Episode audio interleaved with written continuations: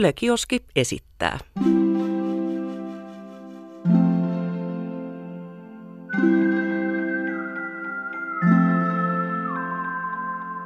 Tämä on täydellinen maailma ja Jussi Latvala.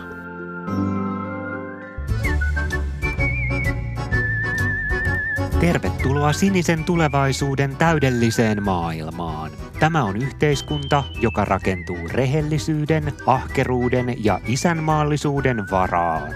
Isänmaallisuus näkyy vaikkapa kielipolitiikassa. Suomen kielen asema on hyvä koko yhteiskunnassa ja esimerkiksi tieteilijät eivät tee tutkimuksiaan ainoastaan englanniksi. Yliopistoissa muutenkin näkyy uudistusmielinen ja käytännönläheinen linja – Niistä valmistuu aiempaa vähemmän maistereita ja enemmän kandidaatteja, koska tutkintouskovaisuutta tärkeämpää on työkokemus ja opitut taidot. Koko Suomi Hangosta Nuorgamiin on pidetty asuttuna. Maatalous on niin virkeää, että Suomi on ruoan vientimaa. Kaupungeissa taas ihmisiä rohkaistaan esimerkiksi pienyrittäjyyteen ja itsensä työllistämiseen. Ihmiset ovat ahkeria ja lähimmäisestä pidetään huolta. Suomeen saapuu maahanmuuttajia, mutta rajat ja ovet eivät ole kaikille auki. Jos muuttaa työn perässä, ensin katsotaan, voisiko joku työtön suomalainen hoitaa homman. Hädänalaisia autetaan, mutta silloinkin maahanmuuton pitää olla hallittua. Suomeen saapuvien pitää olla itse aktiivisia sopeutumaan suomalaiseen yhteiskuntaan. Tällaiset maahanmuuttajat kantaväestökin toivottaa mielellään tervetulleiksi. Täydellisessä maailmassakin täytyy pitää huolta turvallisuudesta ja maanpuolustuksesta, joten yleinen asevelvollisuus on käytössä. Erilaista on kuitenkin se, että myös naiset otetaan mukaan kutsuntoihin. Jokaisessa maakunnassa on varuskunta, mikä osaltaan lisää maanpuolustustahtoa. Suomi ei kuitenkaan käänny vain sisäänpäin, vaan tekee kansainvälistä yhteistyötä Euroopassa ja laajemminkin, mutta silloinkin tärkeintä on suomalaisten etu.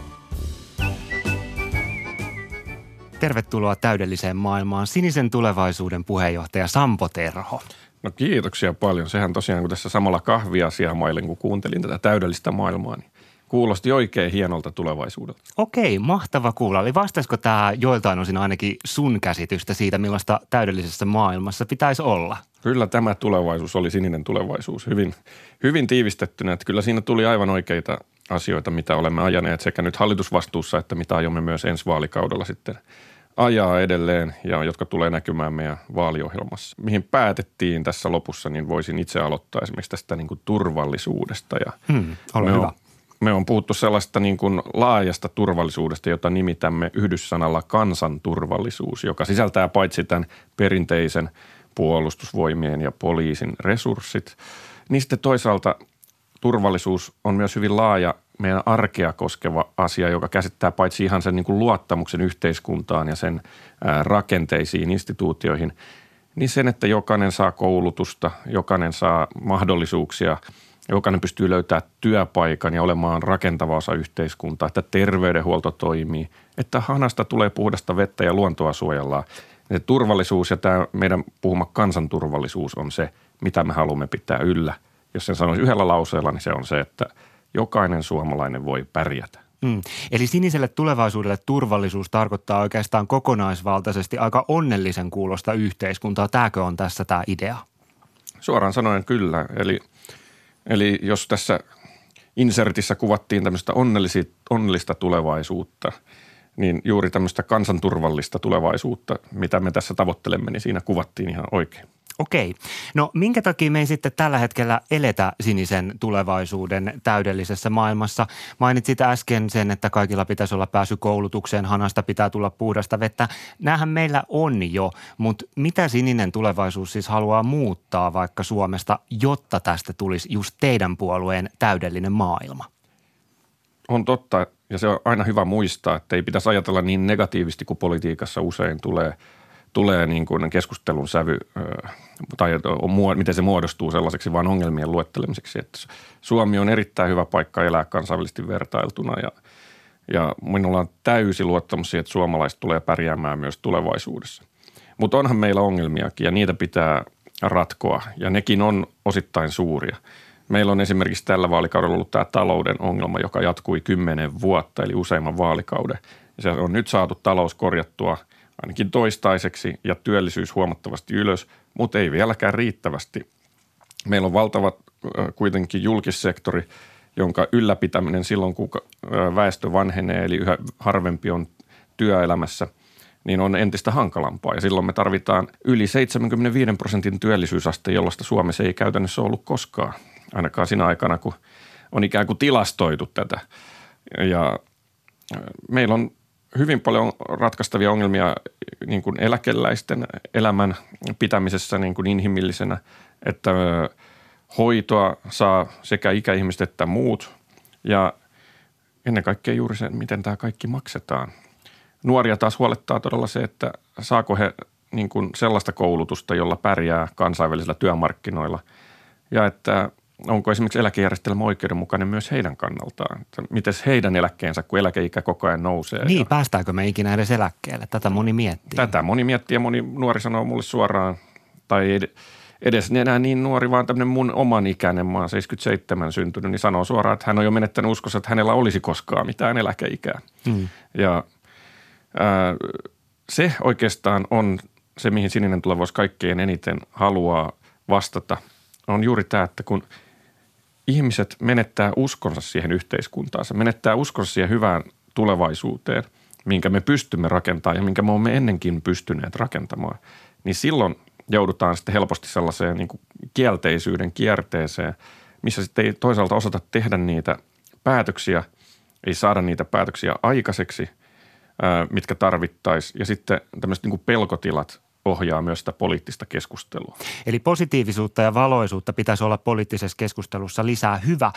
Mä oon tietenkin lukenut sinisen tulevaisuuden tavoitteista ja periaateohjelmasta ja siellä on paljon juuri tämmöisiä tavoitteita, mitä ollaan tässä käyty läpi, mutta mulle jäi epäselväksi esimerkiksi se, että miten, sinisten tulevaisu- miten sinisen tulevaisuuden täydellisessä maailmassa suhtauduttaisiin vaikkapa suomen ruotsalaisiin. Te puhutte paljon suomen kielen asemasta, haluatte sitä turvata, mutta sitten toisaalta teillä on tavoitteita esimerkiksi siinä, että yliopistojen virkamiesruotsista pitäisi luoda luopua.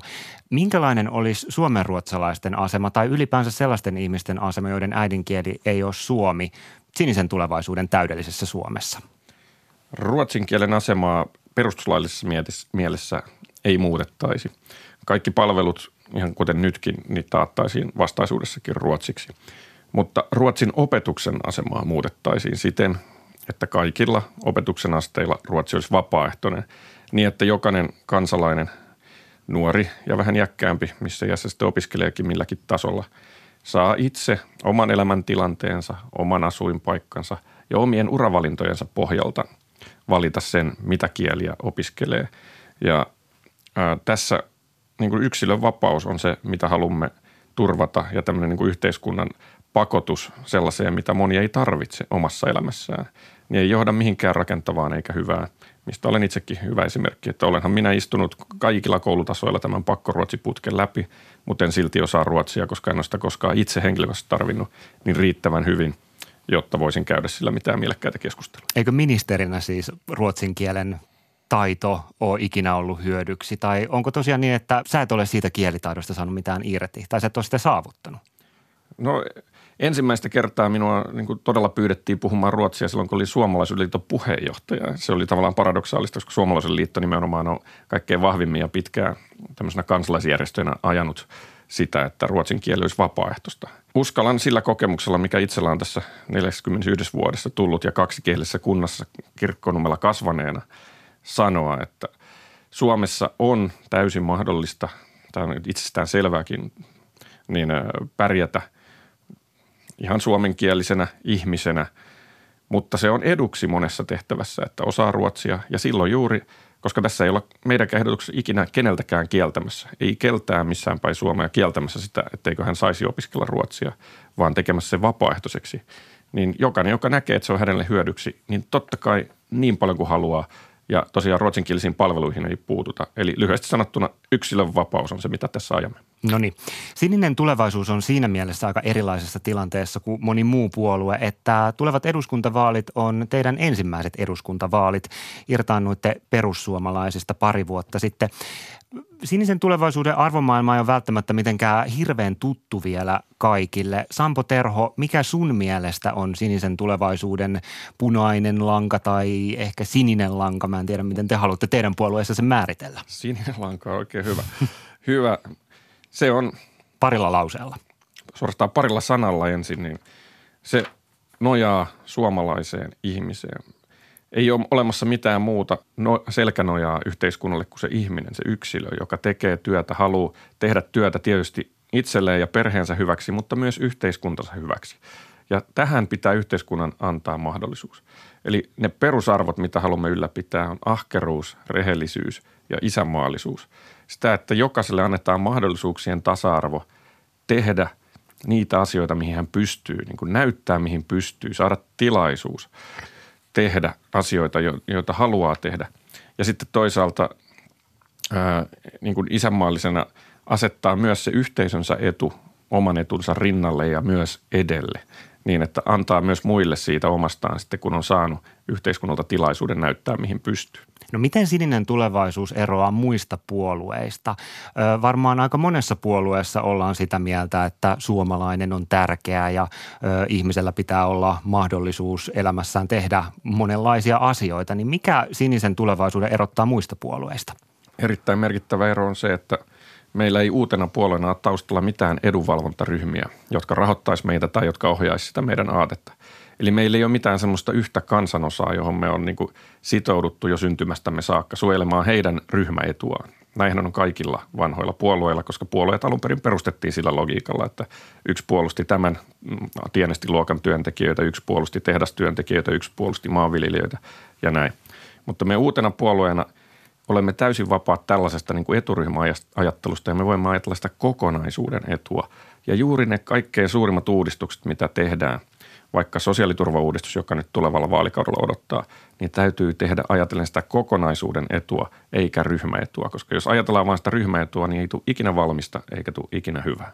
Te olette kutsunut puoluettanne politiikan startupiksi ja mä totta kai ymmärrän tämän ajatuksen, että olette lähtenyt rakentamaan ihan uutta puoluetta, eikä ole mitään vuosikymmenten ideologista historiaa, johon turvata tai eturyhmää, jonka asiaa te ajatte. Oikeista startupeista me kuitenkin tiedetään se, että niistä monet epäonnistuu ja tekijät palaa helposti loppuun. Onko tämä kuinka stressaavaa, tämmöinen uuden puolueen synnyttäminen? Totta kai siinä on paljon työtä. Mä oon ollut itse tekemässä sitä aikanaan tässä mainituissa perussuomalaisissa, niin kuin meidän muutkin kansanedustajat, mutta ei suinkaan kaikki eduskuntavaaliehdokkaat, jotka on sitten tullut moni myöhemmin mukaan. Ja mä tiedän sen työn määrän. Se on vuosikymmenien työ ennen kuin saavuttaa sen tilan, että jokaisella suomalaisella on joku mielikuva uudesta puolueesta, että mitä ne ajaa ja mitä ne arvostaa ja mitä ne haluaa niin kuin saavuttaa. Ja meillä tämä niin kuin turvallisuuden, ahkeruuden yhteiskunta, että me saadaan ihmisille se tieto, kaikille niillekin, joilla on paljon muuta mietittävää kuin se politiikka, niin äh, se kestää aikansa ja meillä se työ on vasta alussa. Mutta kyllähän meillä on pitkä linja kuitenkin takana. Sieltä Vennamosta, Soinista, vuosikymmenien työstä, tai niin kuin pienen ihmisen asia, minkä mä äsken muotoilin vähän toisin sanoin, mutta se on lähtenyt ihan sieltä Vennamosta saakka. Se pieni ihminen, niin sanottu tavallinen kansalainen on se, minkä ympärille politiikan pitää rakentua. Ei rahavallan, ei valtiovallan, vaan ihmisen ympärille. Täydellinen maailma. Täydellinen maailma haastattelussa on Sinisen tulevaisuuden puheenjohtaja Sampo Terho ja puhutaan seuraavaksi ihan todellisesta maailmasta ja ihmisoikeuksista. Oulun seksuaalirikosepäilyjen tultua julkisuuteen Sininen tulevaisuus esitti erilaisia toimia, joilla ulkomaalaisten tekemiä seksuaalirikoksia voisi suitsia. Ja te olette esimerkiksi linjannut, että seksuaalirikoksista tuomitut tulisi lähettää takaisin myös sellaisiin maihin, joissa ei ole turvallista.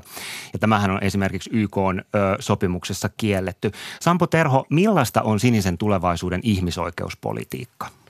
Niin nämä kansainväliset sopimukset, joita olemme pyytäneet nyt uudelleen tarkasteltavaksi nimenomaan siitä näkökulmasta, että ovatko ne enää ää, tai ovatko ne riittävästi seuranneet aikaansa ja ovatko ne riittävästi huomioineet maailman muuttumista, koska nämä kansainväliset sopimukset usein on vuosikymmeniä vanhoja ja niiden tulkinnat muuttuu, vaikka niiden tekstit ei muuttuisikaan. Ja meille on kyllä hyvin tärkeää, että kun Suomi sitoutuu jonkinlaiseen kansainvälisiin sopimuksiin ihmisoikeuksista, niin nämä huomioi myös suomalaisten ihmisoikeudet, eikä vaan ulkomaalaisten seksuaalirikollisten ihmisoikeuksia. Että ne meidän uhrit ja meidän ihan tavalliset kansalaiset tulevat turvatuiksi. Se on ensisijaista ja se on toissijaista, sanon sen suoraan, että ulkomaalaiset seksuaalirikolliset ja heidän oikeutensa tulevat turvatuksi. Mutta ää, emme kuitenkaan ehdota mitään ää, sellaista niin kuin – kategorista karkotusta, joka ei ota huomioon siis jokainen, jokaisen henkilön, jopa rikollisen, niin sitä yksityiskohtaista taustaa ja sitä tapausta niin kuin kokonaisuutena. Eli jokainen karkotus käsitellään yksilöllisesti, ihan niin kuin nykyäänkin jokainen turvapaikkahakemus käsitellään yksilöllisesti, niin samalla periaatteella, mutta muistaen tämä toinen periaate, että kansainvälisiä sopimuksiakin pitää uudistaa, ja ainakin niiden tulkintaa pitää uudistaa – ja että kansainväliset sopimukset eivät voi olla ulkomaalaisia rikollisia varten, vaan ne on myös suomalaisia kansalaisia varten. Mutta ymmärsinkö nyt oikein, että näet tämmöisen hierarkian siinä, että onko ulkomaalaisen seksuaalirikollisen ihmisoikeudet siis jotenkin niin kuin vähemmän tärkeä kysymys kuin suomalaisen ihmisen ihmisoikeudet? Ne eivät voi ainakaan mennä edelle suomalaisen tässä tapauksessa uhrin tai sitten kansalaisen ihmisoikeuksia. Ja niinhän tällä hetkellä tilanne on siinä tilanteessa, jos, jos me emme niin kuin voi missään olosuhteissa lähettää sellaista vaarallista henkilöä pois Suomesta, jos hän voi sitten valittaa, että hän tulee saamaan mahdollisesti häntä uhkaa huono kohtelu kotimaassa. Ja se on myös, tämä nykytila on myös epätasa-arvoinen niille turvapaikanhakijoille esimerkiksi, jotka eivät ole rikollisia. Eli tämmöinen ihan tavallinen turvapaikanhakija, joka ei tehnyt mitään pahaa, mutta saa kielteisen päätöksen, voidaan lähettää johonkin maahan. Mutta sitten sanotaan, että rikollista ei voi lähettää, koska häntä uhkaa siellä rangaistus niistä rikoksista tai jostain muista teoista mitkä hän on tehnyt, niin sehän on ihan järjetön tilanne. Mm. No sinisen tulevaisuuden nämä tuoreet ihmisoikeusulostulot on herättänyt paljon kritiikkiä ja mun mielestä on jännittävää, että teidän periaateohjelmassa sanotaan, että te kunnioitatte ihmisoikeuksia. Miksi teidän periaateohjelmassa ei lue, että te haluatte tarkastella ihmisoikeussopimuksia kriittisesti tässä ajassa? No haluamme tarkastella, sanon sen suoraan. Kysymys ei ole mistään, ettekö, ettäkö tätä jotenkin kiertelisi, vaan sanon suoraan. Me olemme vaatineet, että hallitus käy läpi ja siihen on ryhdytty Suomen kansainväliset sopimukset ja niiden mahdolliset tulkinnat, tulkintaerot eri maissa – ja sen, että mitä liikkumavaraa näissä sopimuksissa on. Mutta se perusperiaate, että ihmisoikeuksia kunnioitetaan, on tietysti niin kuin luovuttamaton, jakamaton. Ihmisoikeudet myös kuuluu näille suomalaisille uhreille ja suomalaisille yhteiskunnalle. Eli meidän on löydettävä tapa tulkita näitä sopimuksia tässä nykyajassa niin, että ne eivät ole epäoikeudenmukaisia myöskään suomalaisia kohtaan. Puhutaan seuraavaksi nuorista. Sun vastuulla ministerinä on opintotukiasiat. Opintotuesta on tällä hallituskaudella leikattu, mutta sä oot tässä hiljattain tuonut esiin, että voisit olla valmis luopumaan jopa kokonaan opintotuen tukirajoja, tulorajoista. Onko tämä myös sinisen tulevaisuuden linja? On kyllä, että me olemme puolue, joka uskoo ahkeruuteen, että vain tekemällä syntyy hyvinvointia ja tekemiseen pitää aina kannustaa – ja nyt selvitys, jonka teetin aiheesta joka tehtiin hyvin perusteellisesti, niin osoitti sen, että näistä tulorajoista voitaisiin luopua ilman, että siitä seuraa yhteiskunnalle kustannuksia, vaan päinvastoin siitä tulisi tuloja. Ja tietenkin se parantaisi opiskelijoiden, jotka on kaikkein niin kuin vähän pienituloisimpia koko suomalaisessa yhteiskunnassa, niin heidän toimeentuloansa. Eli taisi kaksinkerroin hyvä uudistus, joko niin, että ne rajat poistetaan kokonaan, tai sitten niin kuin nämä selvittäjät mulle ehdotti, että – korotetaan ne kaksinkertaisiksi, nostetaan niitä niin paljon, että suurin osa ää, ei joudu niistä miet- niin kuin huolehtimaan silloin, kun tekee opintojohessa töitä. Hmm. No tämä varmaan riemastuttaisi monia opiskelijoita, jos voisi tienata vähän enemmän eikä silti menettäisi opintotukea, mutta pitääkö sellaisenkin tyypin saada opintotukea, joka tienaa tosi paljon? Jos nyt jotenkin on onnistunut järjestää itselleen vaikka paljon ansiotuloja ja paljon pääomatuloja, niin pitääkö silti saada opintotukea?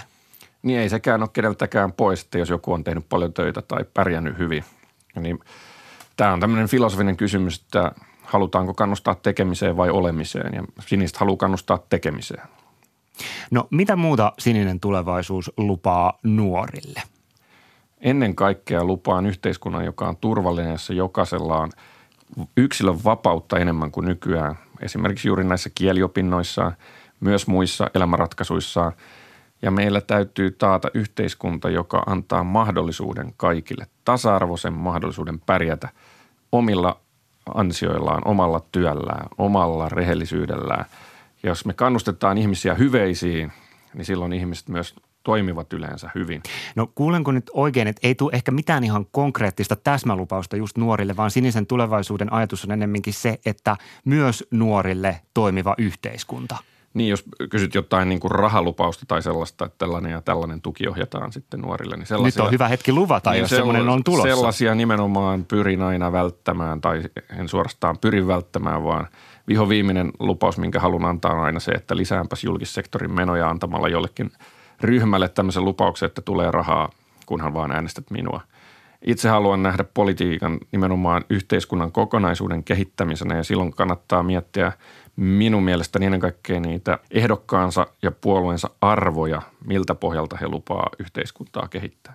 Sinisen tulevaisuuden näkyvä poliitikko, puolustusministeri Jussi Niinistö on tuonut julkisuudessa esiin sitä, että pitkällä aikavälillä sininen tulevaisuus voisi jälleen yhdistyä perussuomalaisten kanssa. Mitä Sampo Terho puheenjohtajana ajattelet siitä, että näkyvä puolueesi poliitikko julkisesti pohtii sitä, että no ehkäpä tulevaisuudessa tätä meidän puoluetta ei enää tarvisi olla?